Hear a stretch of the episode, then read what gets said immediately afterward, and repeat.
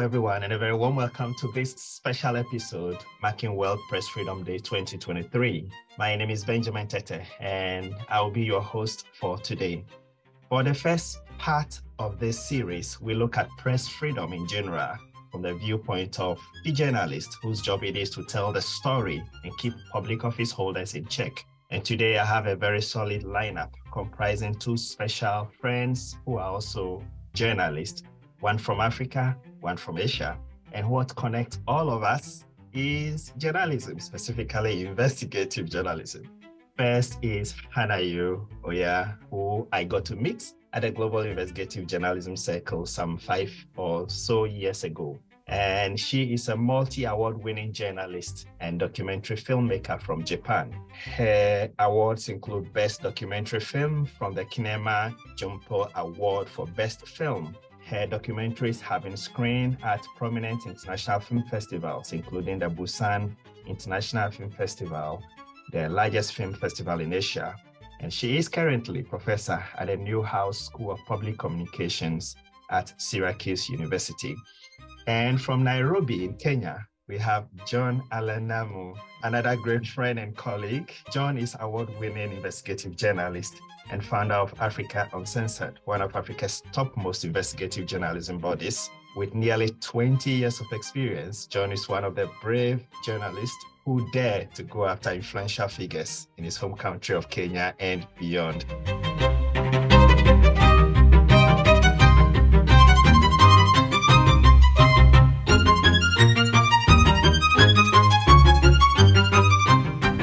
John and Hanayo, a very warm welcome.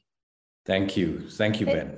Thank you, Ben. Thank you so much for having us here. It's been a while, so let's catch up first. Hanayo, I know I read a short bio of you, but tell me what your journalism path has been over these years. Sure. So my expertise is investigative journalism and documentary filmmaking. And especially I always wanted to use my journalism voice to shed light on the people in the underrepresented communities and help their voices heard in society.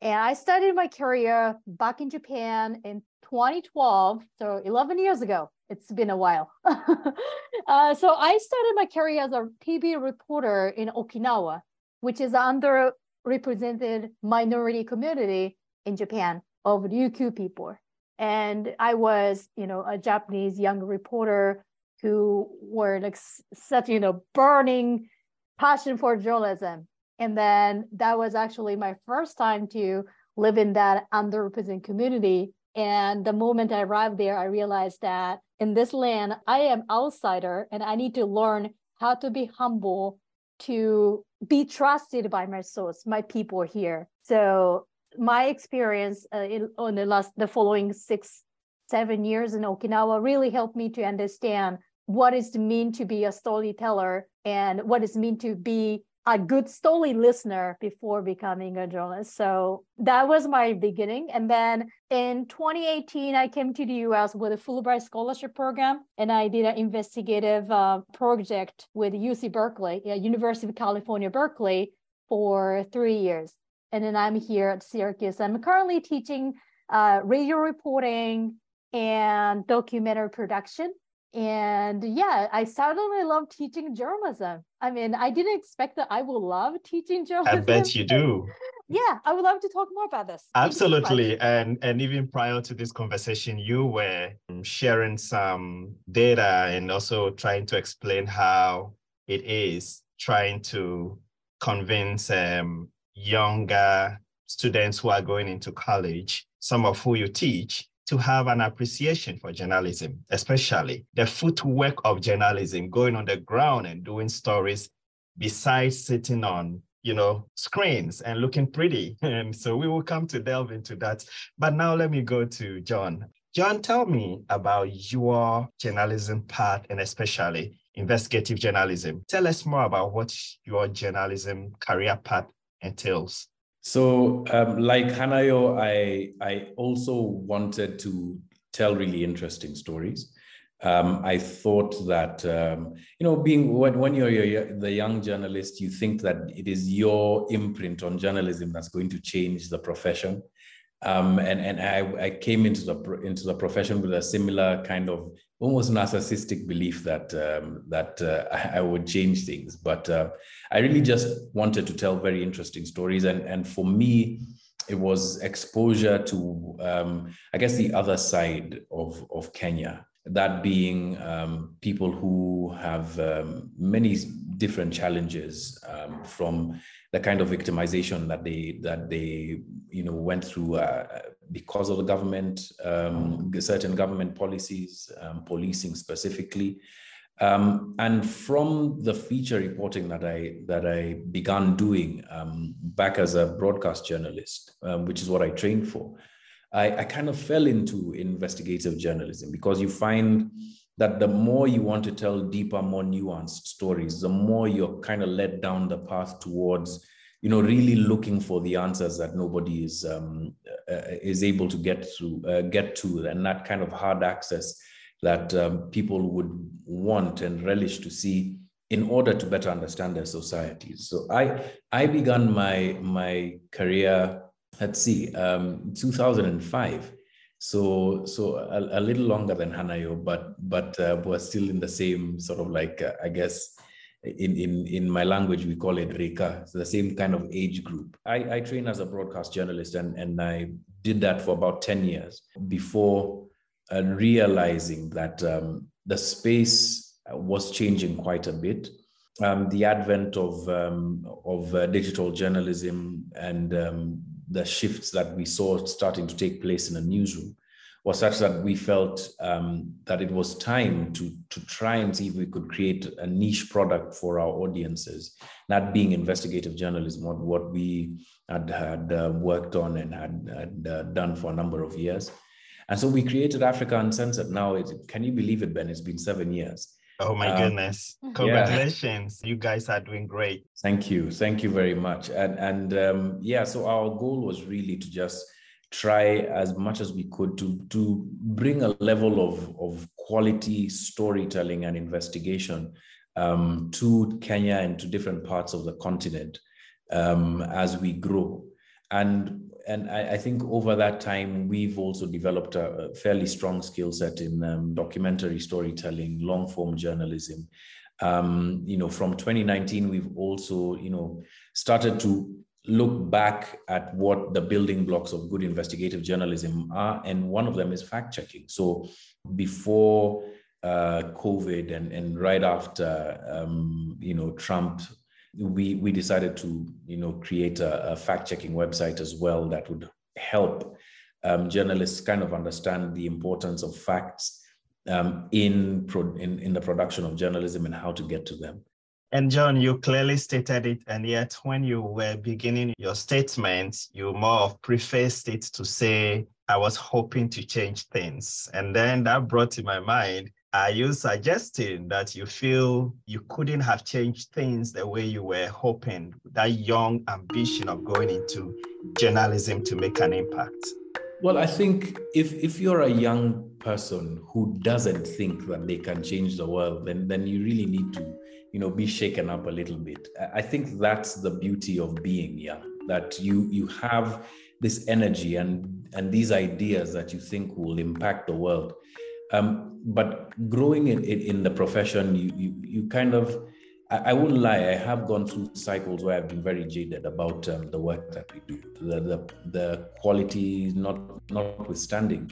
I think mm. the impact, trying to, you know, and recognizing that many times the work that you do will A, be thankless and, and B, not have the kind of effect that you were hoping that it would have selfishly um, because you know people react to different stimuli in, in society and sometimes the story that you that you worked on and spent hours and days and maybe even months on might just not be you know maybe the public's not ready or it's not received for any number of reasons uh-huh. it might work mm. um, but also i think because the, the nature and this i think is is a global phenomenon mm. the nature of our, of our of our global politics and leadership and, and has become very cynical and um, fairly uh, what's the word i think very cynical a of in in and in and of itself and also mm-hmm. very cynical of of um, voices that challenge voices that try and hold them accountable and mm. and you know the you know in as much as it's helped me launch my business you know the, the digital age of journalism has also helped you know um, supercharge things like um, fake news and, and people being able to create their own counter narratives and counter reporting and and and and weaponize fake news mm. that really has been difficult for for you know true journalism to be able to surmount. Mm. Um, that's a challenge that we face today, and and and then of course, there's audiences are, are overstimulated. They get their sources and their news from all over the place.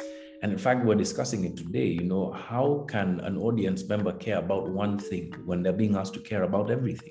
Everything. So, yeah, and, and so in all of this noise, you you have to try and figure out how to thread the needle and tell stories that are impactful tell stories that will get further than you you you hope sometimes it works and and sometimes it doesn't so you know my default position isn't one of being jaded nor is it one of being you know i, I guess overly not not ambitious but overly hopeful of of where my journalism will go mine is a position where i think of my journalism as you know almost like writing books and putting them in a library where it becomes part of the public record.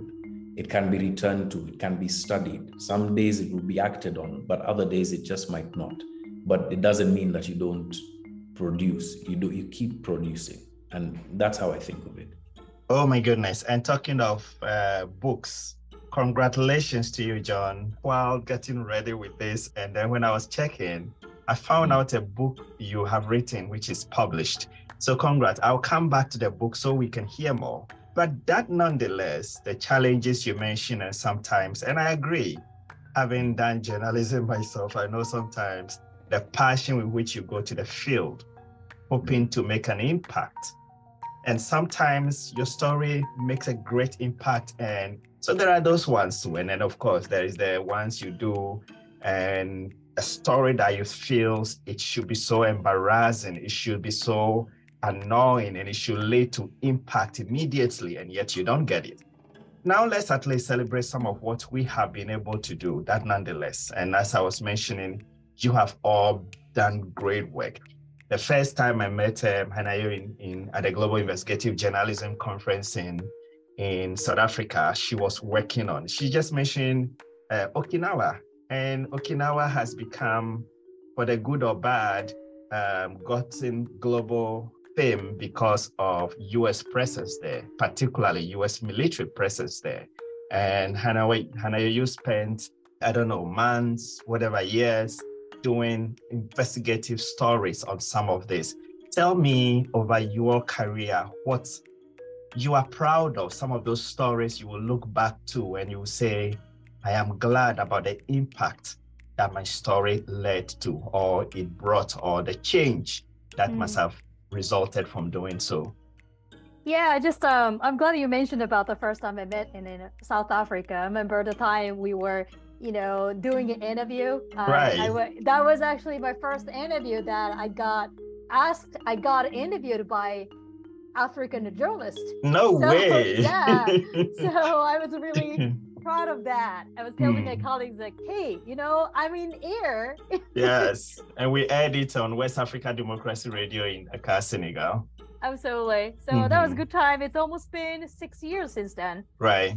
Yeah. So um, like I said, I am I was born and rise up in the mainland of Japan without really knowing what the life is like in Okinawa. So to give a little background about Okinawa, so Okinawa used to be an independent nation, uh, but uh, until it was conquered by Japanese government. I mean, back then Japan was like Japan was not like a unified nation back then, and it, it was. I'm talking about 1600. Yes, and those were the times of emperors. It was not still the imperialistic. It's the samurai era. Samurai. so okay. Japan was like a correction of the small states, Mm, and they fought each other.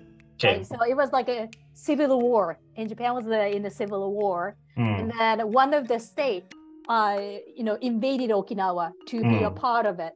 And then after that, Meiji, after the Meiji restriction, that was a modernized Jap- Japanese, Japan as a country, one nation, uh, under this uh, imperialism and emperor.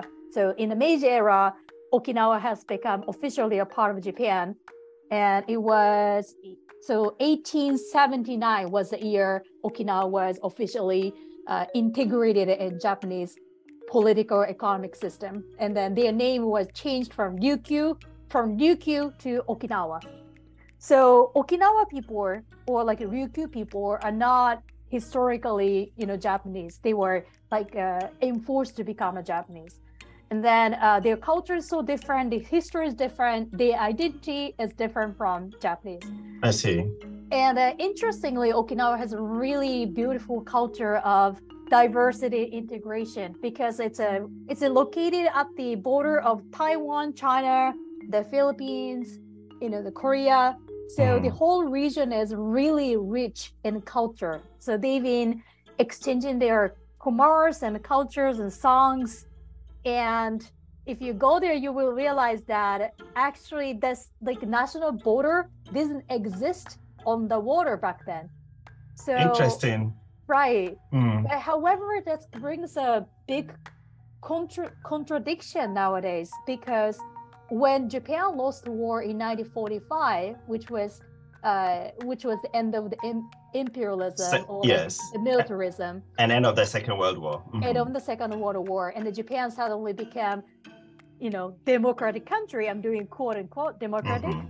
and then, but Okinawa was still remain under U.S. occupation until 1972. So o- for for over 27 years after the war, Okinawa people were not even Japanese, but not even American, but practically they were colonized by the U.S. military.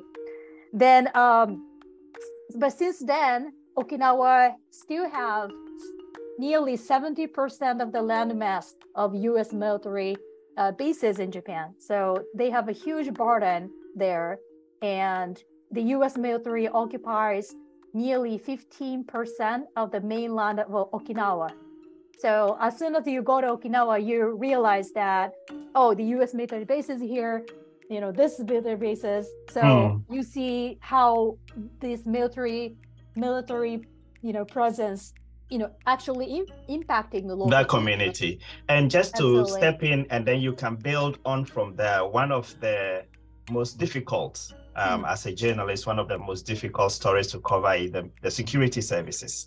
They are inaccessible, or they only open up to the extent to which they want to tell you. so, um, having covered at least two of the U.S. Uh, military operations in Africa, in one of their joint uh, AFRICOM operations in Senegal, and previously in Ghana, um, I have had, and of course, our own national security and regional security and all. So tell me how you were able to um, navigate around covering this story, and if you could also link it to how does your coverage impacted the community, especially. Uh, sure. So it's true that it's difficult to cover U.S. military, you know, what's happening inside the military bases, and of course, you know, the consequences of the U.S. military occupation is is uh, evident because of the number of accidents and crimes, including murder and you know rape and then arson. There's uh, serious crimes as well. And as a reporter, I have to cover these issues. And often I have to encounter legal issues, uh, which has become later become my core of my reporting. Uh, so when the U.S. military committed crime outside the base, and if that was on duty, their legal uh, jurisdiction goes to U.S. side. So even though Japanese citizen or local Okinawan people got hurt by that, these crimes, if the personnel was on duty, the local jurisdiction cannot do anything to prosecute, you know, the perpetrator. Mm. And then even though that accident or crimes happened during off duty, let's say they were, you know, it was a you know weekend and Yes. a military personnel drink and drive, and then let's say they hit someone, you know, local people, and they they did hit and run, and that's obviously happened off duty case, right? Mm. and then a local local prosecutor can prosecute these cases. However, the U.S. Japan made a secret agreement nearly 60 years ago that Japan will basically abandon the legal prosecution right to these uh, U.S. military members. So, because of that secret agreement, it's really difficult to prosecute accountability. So that was when I decided to use my journalism, especially investigative journalism, to cover the issues. So going back to your question that what really, uh, you know, memorable for me was doing this Mhm. work to bring the justice about so what kind of unjustable agreement the U.S. Japan made back in 60 years ago, and Mhm. still it's affecting the people in the marginalized community like Okinawa.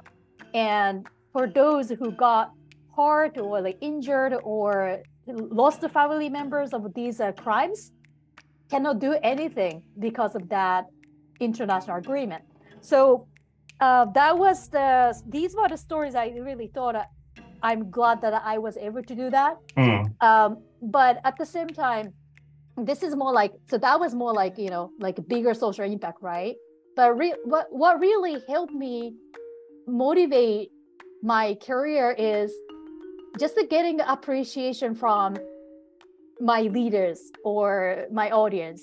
So like besides that, you know these uh, U.S. military crime issues, I was I was very passionate about doing a story about the Battle of Okinawa Mm. uh, in 1945. So there are so many survivors who are still suffering for the PTSD issues.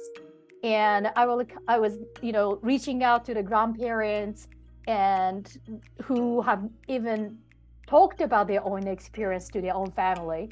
And I reached out to them and listened to their stories and, you know, documented their horrifying experience in the war.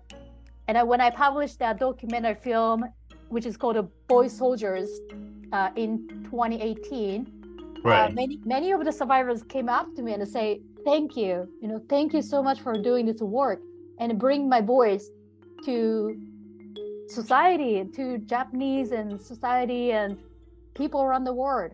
Mm. But these and are that's the, yeah, Yeah.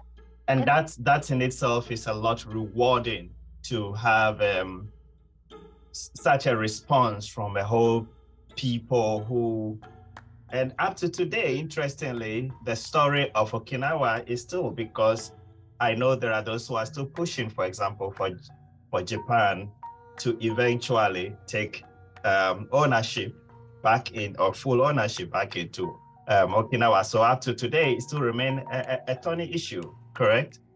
Absolutely, absolutely. So I really believe that the journalist uh, work is really crucial, not only telling the audience that what's going on right now and what might happen because of the the consequence of the U.S. you know or like U.S.-Japan relationship or what the government is doing or the people in power is doing, but also we really have to help people learn what happened in the past Mm, because we can we can learn from the past a lot and then I, absolutely. I probably I, I would say that learning the past could be the only way to predict what would happen in the future because we are repeating the same mistakes right. right, so I agree. mhm. Thank you, Hanayo. Um, please take a breather and I'll go over to John. And John, we will just follow in line with the same question and ask while we celebrate press freedom and while we celebrate the good work that journalists are doing, it's also important to highlight some of um, the impacts that our stories, our investigative pieces make.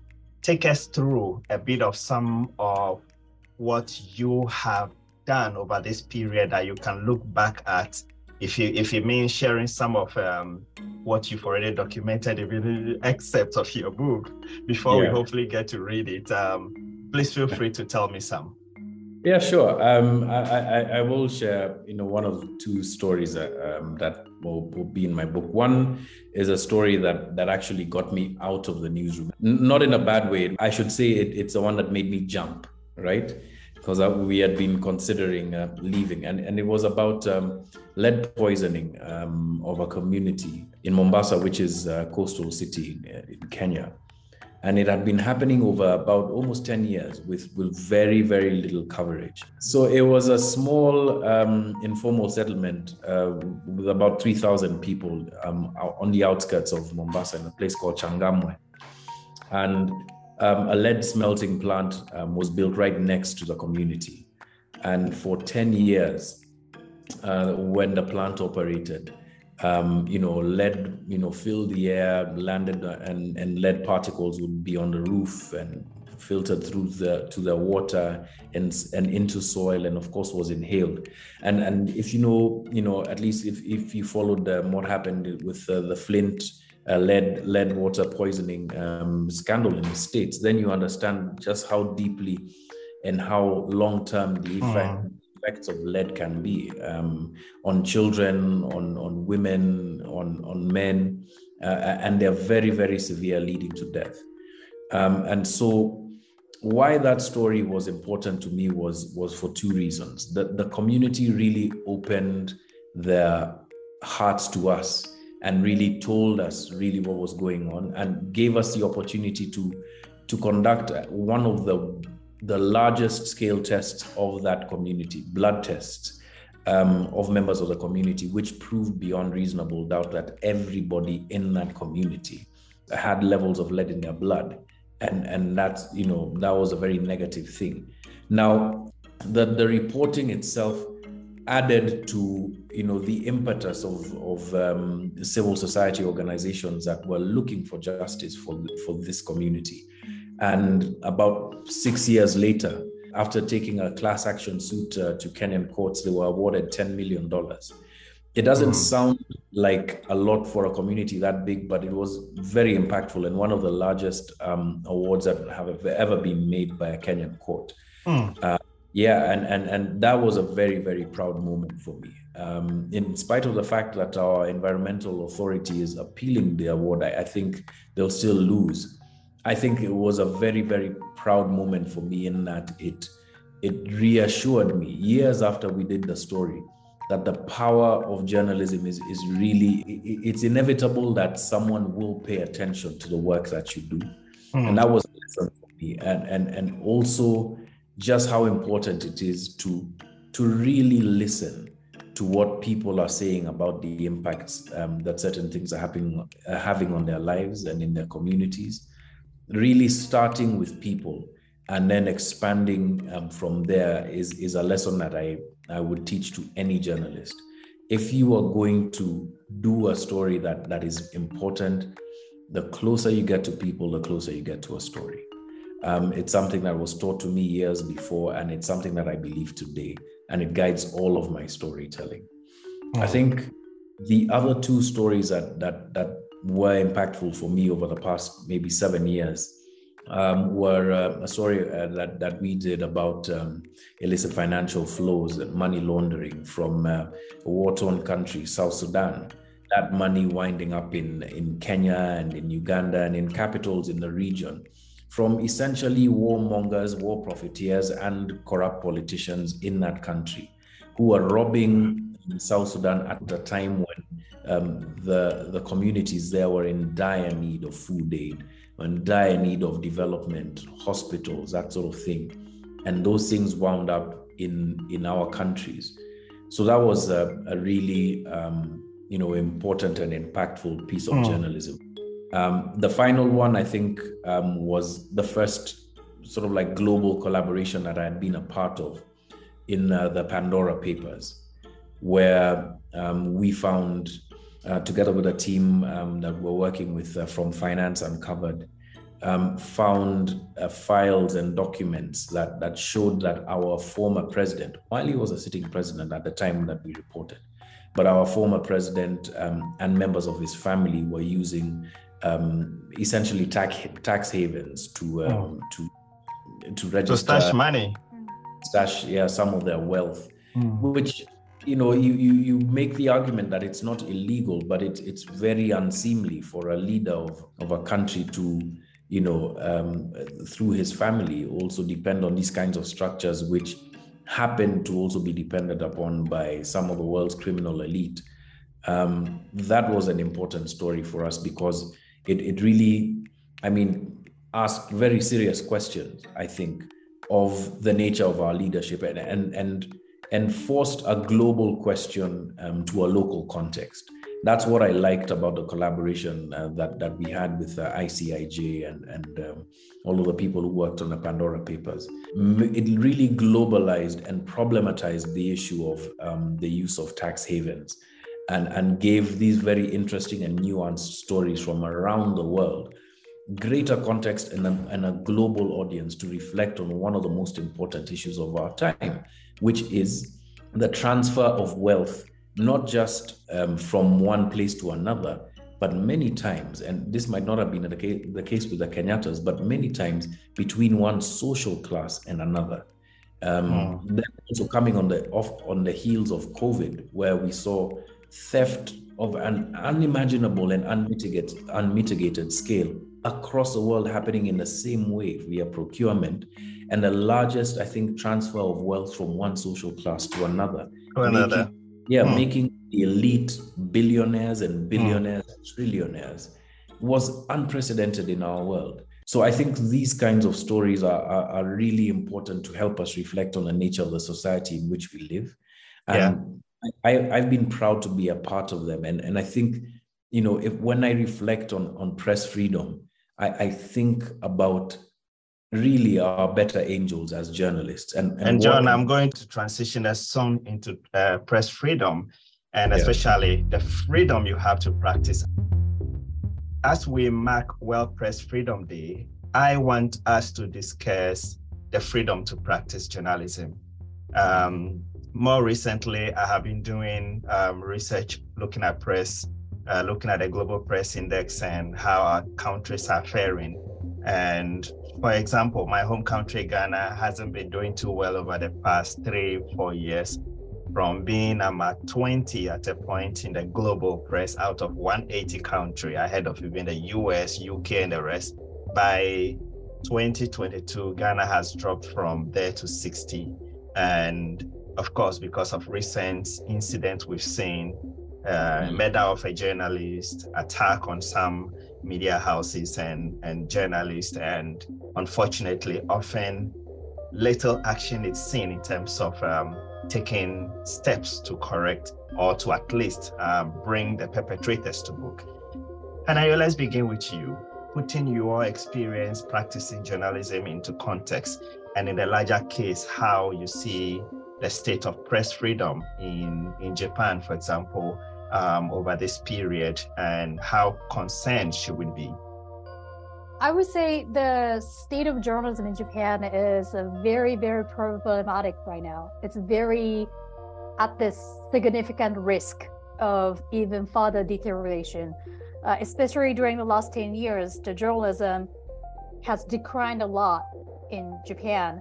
It's uh, started in 2012 when the Abe administration back then uh, started discussion about the state secrecy law, which enacted 2013. And that law defines that if journalists or uh, public officers release the secret information, they can be jailed up to 10 years. But the problem is not hmm. only that they are eligible, they are legally able to put journalists in jail behind the bar, but also there's no definition of secret in this law. So whoever people in power declare that this journalist released a state secret, the government or police can put them in jail. And we don't know what is secret, even at this point. So since the law enacted in Japan, there was significant change in the newsrooms, mm. including the newsroom that I was in, Okinawa. So there was a discussion that oh we don't want to have a problem you know so the purpose of this law was actually not actually you know catching the journalist Yes. but more like starting self-censorship at each newsrooms so rather than just exercising the law by people in power by themselves the people in newsroom started to be horrified started to do a censorship more heavier than before because they, they want to avoid these uh, troubles. So that was really the turning point in the recent journalism. And then after that in 2015 there was a asahi newspaper have a big incident asahi newspaper is uh, one of the biggest newspapers Yes. in japan Right. and they released a special investigation report about Yoshida report. The Yoshida was the leader of Fukushima Daiichi nuclear power plant, which had a catastrophic accident in 2011 Mhm. in, in Fukushima accident. And that report contains the last testimony of the, the director Yoshida. So it's like a first class internal document. And Asahi reporter revealed that. And then to reveal that kind of information, the journalist, investigative journalists have to make the package complete, right? Because if there's a one single hole, people can find a hole and go through it to destroy the coverage. Mm. So that's why we when we are doing investigative reporting, we really have to make it 120% perfect. Mm. But unfortunately, this uh, coverage has a one single hole, and the, the government didn't miss that. So there was a huge busing toward the Asahi newspaper because that single hole, and they were successfully ruined the whole coverage.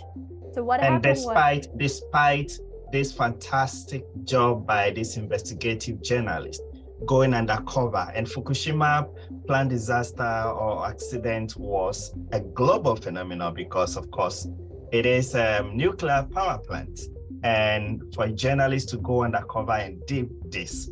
And so this is one more thing. Hopefully, we will have we'll be concluding on, which has to do with um, this concept about when they talk of journalism standards and the fact that journalists um, in US law, the US First Amendment basically says freedom of information, freedom of speech is unhinged. It is the, and according to UN, it is the cornerstone, is the bedrock. So, in other words, access, the freedom to tell a story.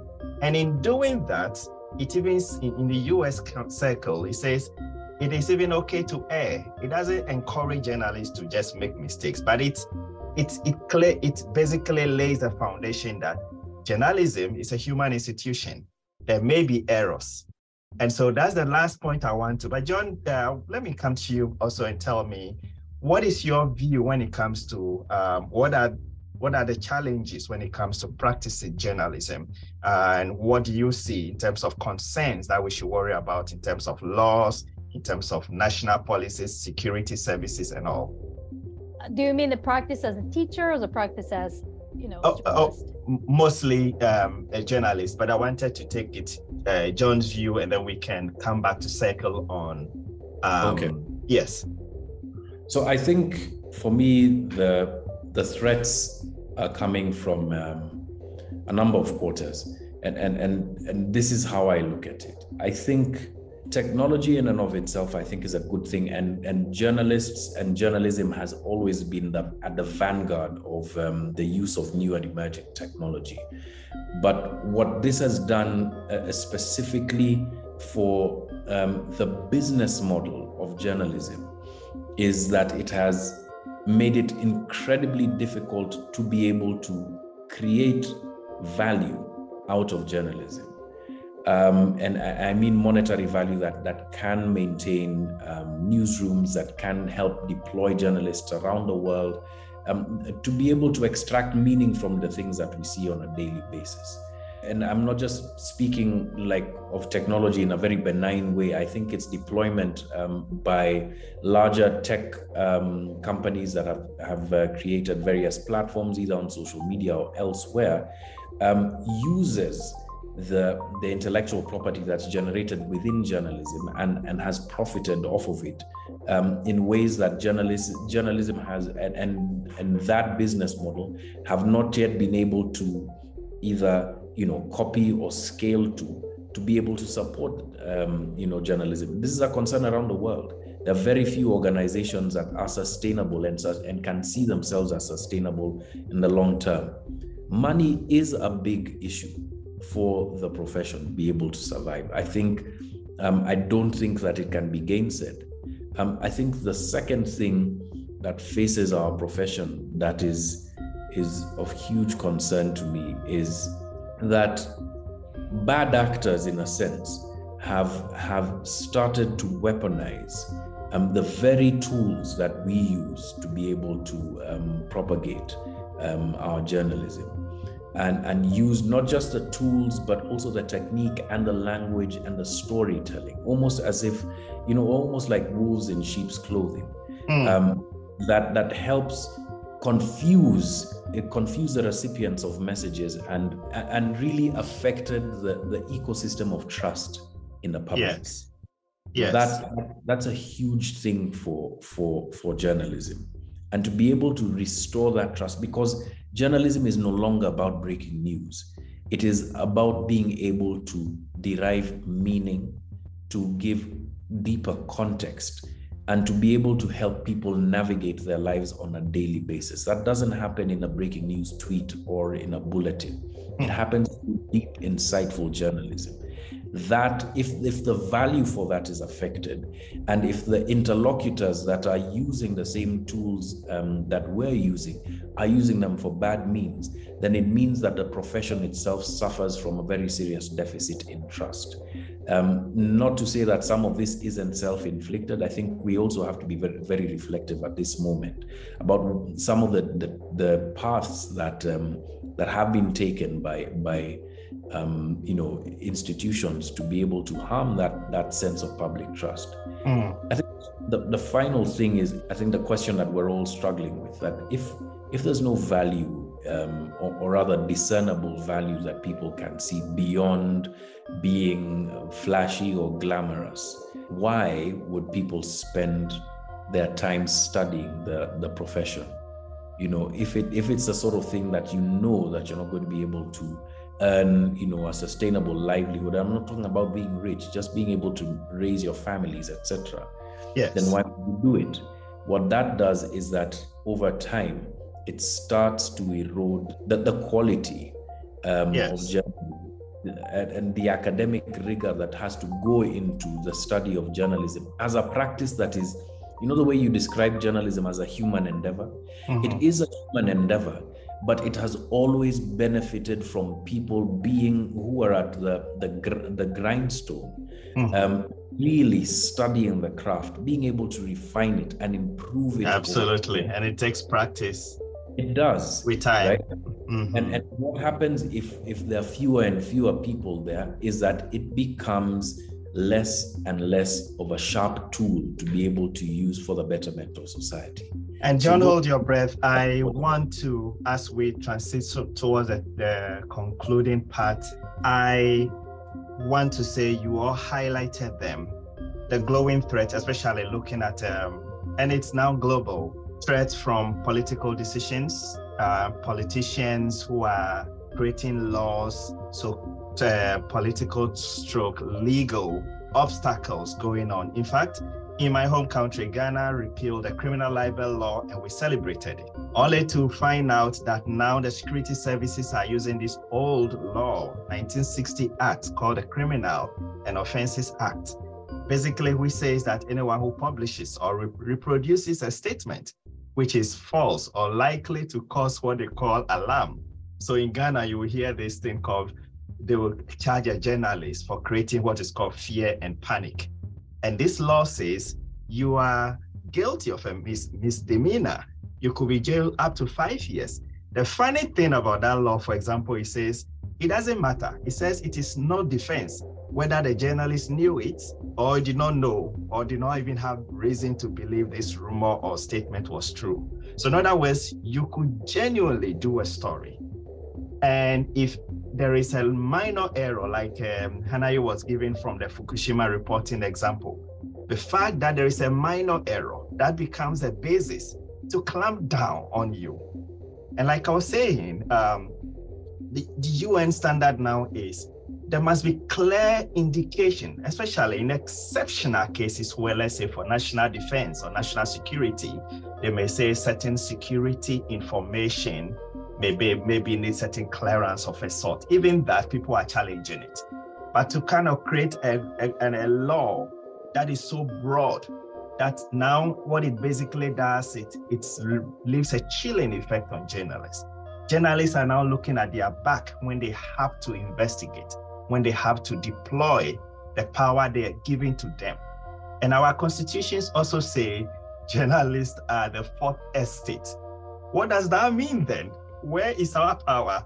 Or where is the power of the journalist? And I am just saying that as I bring to you for the concluding words in terms of one, how hopeful are you for the future of our industry or our profession as journalists?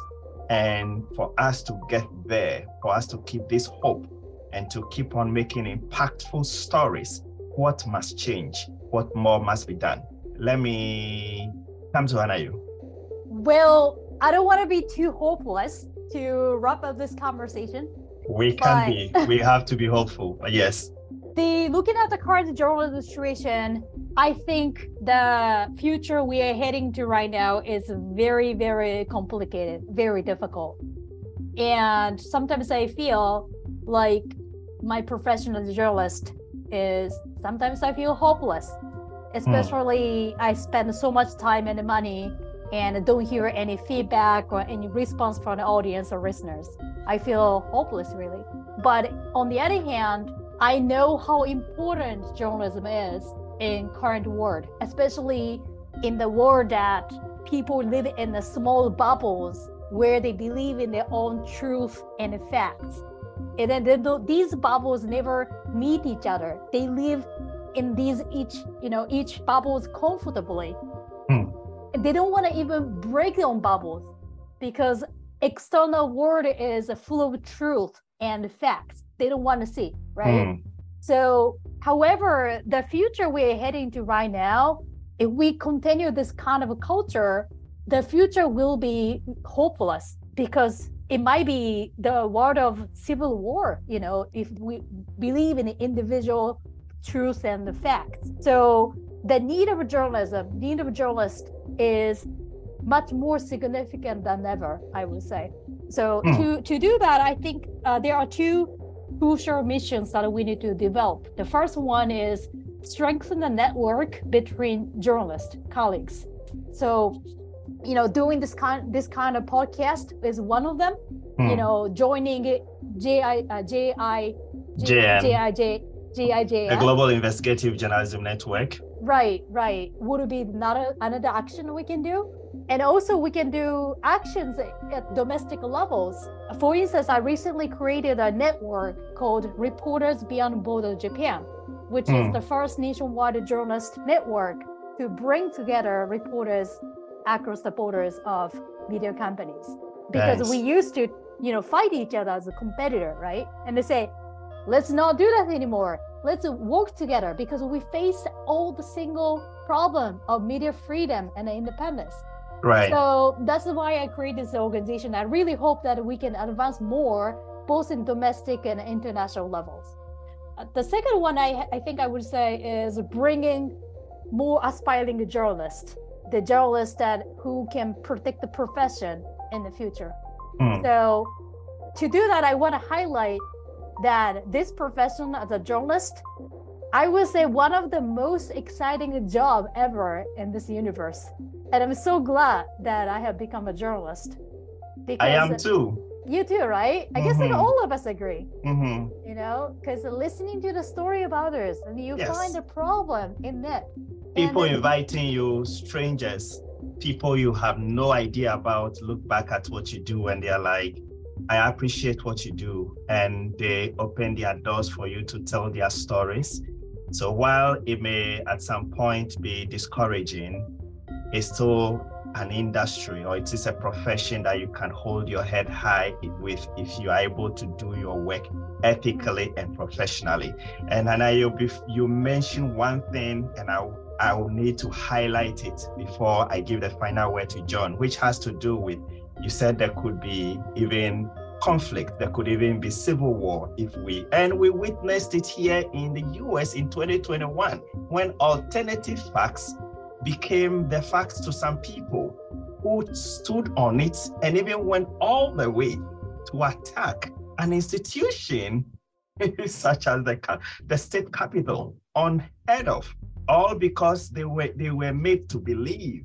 Whichever sources they get their news from of course influenced by the person in the white house managed to go all the way to challenge and this is democracy this is the the, the bastion of democracy the united states and yet we witness this here so this is the concern you are raising that if we don't counter if we don't give journalists this power and we don't empower them to tell their work well, alternative facts will grow. And that will threaten the very system we are promoting, which is democracy and the freedom of individuals. Uh, John, that leads me to give you the final words. Well, I think my reflections on the future that, um, you know, the, we're in a time when we can really scenario build um, and, and think about the kinds of things that we need to do now to be able to create that hopeful future, all the things that we do or don't do that um, you know create uh, a future of despondency and, um, and a very bleak uh, and a very bleak one. Hanayo has has spoken about has spoken about both. I think the one thing that I would add is that the, the power of collaboration and partnership that, that Hanayo spoke to is, is something that we can deploy to be able to help grow, professionalize, and even save this profession. And I think one partnership that sometimes journalism tends to forget about is partnership with um, its audiences. Audiences being everyday people, people who have um, their own very nuanced experiences of the things and the phenomena that we are that we're dealing with and, and trying to make us and make make sense of. I think that there and I, I, don't mean partnership in a way that we're going to be asking our audiences to write our leads for us you know but simply by listening by help asking them to participate um, with us in in helping really shape um, the agenda that's the, that's the opportunity that we have we really we really have as as Hanayo had mentioned a challenge um, when people are in their own bubbles hmm. and the responsibility of journalism, I think, now and in the future, to get people talking to one another. And this is by having different viewpoints represented in different spaces. And it means sometimes listening to things that you might not agree with or you might not like as a journalist and beliefs that you might not ascribe to.